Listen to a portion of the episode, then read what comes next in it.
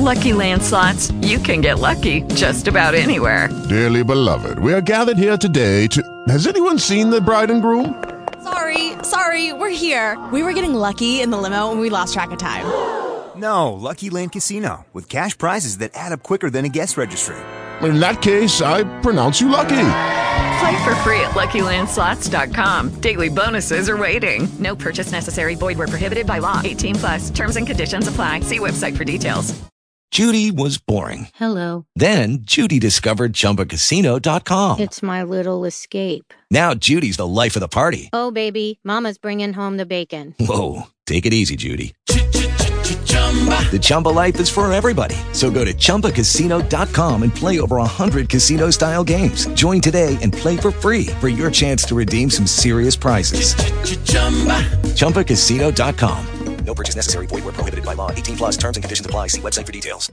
Overwhelmed by the savage determination of his refusal. That poor wretch has been good looking in her time, said Mr. Smicksmack.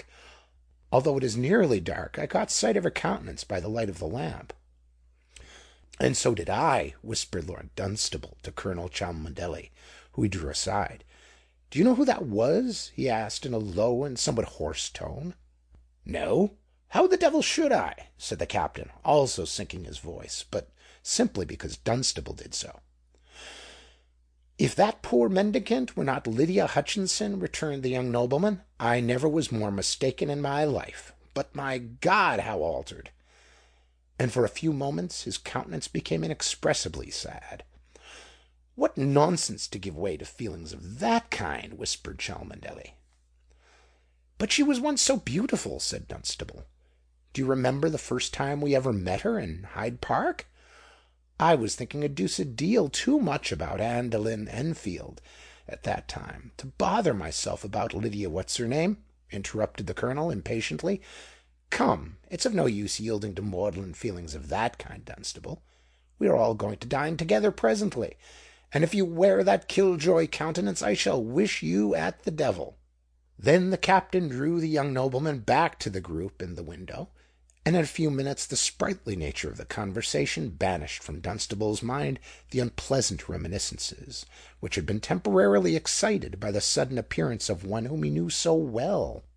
In the meantime that miserable female pursued her way down St. James's Street. The weather was cold, dreadfully cold, the streets were damp, and she had neither shoes nor stockings. An old cotton gown, a wretched rag of a shawl, and a broken straw bonnet constituted her sole attire. Not an article of clothing had she more than those enumerated. She had parted with her undergarments to obtain the means of subsistence. Not even a petticoat had she beneath that thin cotton gown.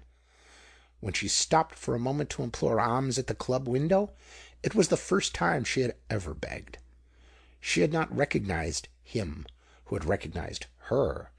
But the stern countenance of Greenwood, as he refused her a single penny from his immense wealth, had struck her with despair.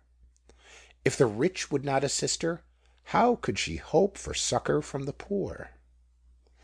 She hurried down the street, weak and weary as she was, but she hurried with a sort of shuffling pace, because she was cold, and her feet were so benumbed that she could not feel that she had any. She passed many a brilliantly lighted shop, many a superb club, many a magnificent hotel, from the underground windows of which emanated the savoury steam of delicious viands. She beheld cheerful fires roaring up the chimneys of the kitchens whence those odours came. But she was starving, shivering, dying all the same. A carriage, with arms emblazoned on the panels, and with horses whose beauty and appointments attracted the gaze of the passengers, was standing opposite to a splendid shawl warehouse. Just as the poor mendicant was passing, a tall footman, carrying a gold-headed cane in his hand, pushed her rudely back, exclaiming, "Don't you see that you're in the way?" The shivering woman cast a timid look around, and beheld an elderly gentleman handling a lady, much younger than himself, to the carriage above mentioned. The blaze of light from the shop window illuminated that portion of the street, and as the elegantly dressed lady turned her countenance toward her companion to answer some observation which he had made to her, the mendicant caught a full view of her beautiful features.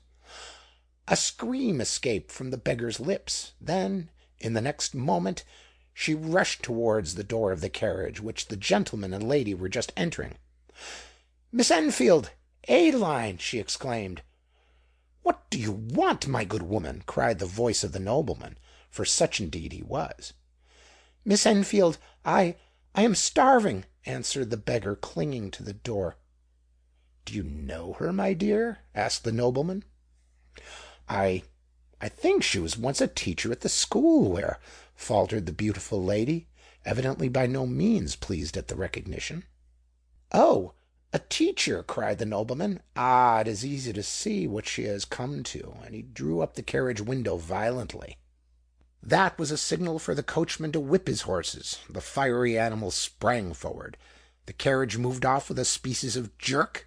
The poor, starving, shivering creature was thrown upon the curbstone, and there she lay insensible. In a moment she was surrounded by a crowd that formed a circle about her and stood gazing on the prostrate, motionless form, as if the spectacle were very interesting, but by no means calculated to awaken compassionate sympathy. Then a huge policeman elbowed his way through the crowd, crying, "Move on here!" in a very savage tone, and crushing divers bonnets besides, upsetting sundry small boys in his endeavours to force a passage. But at the same moment that he reached the spot where the poor creature was lying, a lady about six and twenty years of age, and well though by no means showily dressed, pressed through the crowd and immediately bestowed her attention on the mendicant female. The lady raised the unfortunate being's head, and then, by the light of the lamp, it was discovered that she had received a wound on the temple, from which the blood was flowing freely. "She must be conveyed to the hospital, if she's got any broken bones," said the policeman, "and to the workhouse, if she hasn't." "She shall go to neither," observed the lady firmly. "I will take care of her until she is recovered." "What! Do you know her, mum?" demanded the policeman. "No. I never saw her before in my life, to my knowledge," answered the lady. "But I cannot help feeling for a fellow creature, especially one of my own sex, in such a position." A murmur of approbation arose amongst the crowd. "Will you help me to convey the poor creature to the neighbouring surgeons?" continued the lady, addressing herself to the officer. "See! She opens her eyes, she moves, but, my God, how wan, how thin, how cold she is!" The wretched woman was removed to the adjacent establishment of a medical practitioner, and in a short time the benevolent lady had the satisfaction of ascertaining that the wound on the poor creature's forehead was the only injury which she had sustained by the fall. "She is more in need of sustenance, madam, than medicine," said the surgeon, when he had bandaged the wound. I will give her a glass of wine and a morsel of light food." This humane proposal was immediately carried into effect. The starving creature would have eaten ravenously, but the surgeon prudently checked her, and in a short time she was considerably revived. She appeared to be about seven or eight and twenty years of age, and possessed the remains of great personal attractions, but her dark eyes were sunken, and their lustre was dimmed with privation. Her cheeks were hollow, and her form was little more than mere skin and bone. The lady did not ask her if she had any friends or any home. Such a question would have been a superfluous mockery of one whose appearance was sufficient to convey the sad tale of utter destitution and hopelessness. "You shall come with me, my poor creature," whispered the lady, in a kind tone. "I know not who nor what you are but I am touched to the very heart by your sorrowful condition." "Ah, madam, if you knew all—" began the woman, bursting into tears. "If you knew—" "I wish to know nothing now," interrupted the lady. "It is sufficient for me that you are in distress." The surgeon's boy was despatched for a hackney coach, into which the invalid was conveyed. The lady then entered it, and directed the driver to take them to her residence, which was in Cannon Street, City. "I have known sorrow myself," said the lady, as they proceeded thither, And although, thank God, I have never experienced the stings of poverty, I have nevertheless been forced to endure afflictions almost as poignant. "Ah, madam," returned the poor woman, "such a heart as yours never ought to be tutored in the ways of unhappiness; but as you observe, there are other afflictions which may compare with the stings of want." And the unhappy creature wept bitterly. The lady endeavoured to console her to the best of her ability; and even in the short conversation which passed between them during the ride from the West End to the City, the invalid gave proofs of a superior understanding and cultivated mind. At length they reached Cannon Street, and stopped at a house, the lower portion of which was a stationer's shop. The lady occupied apartments on the first floor. "Oh, Mrs. Chichester, how long you have been absent!" exclaimed the mistress of the house, who opened the door. "I really began to be alarmed." "Thanks for your kind consideration," interrupted Viola, with a smile, for the benevolent lady was none other than the neglected and persecuted wife of Mr. Chichester.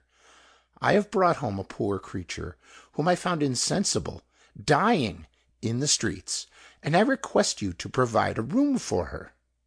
"Ah! my dear lady, what an excellent disposition you possess!" exclaimed the mistress of the house. Then she bustled about to help the invalid up stairs; and the poor creature speedily experienced a feeling akin to happiness when cheered by a comfortable fire and a good meal.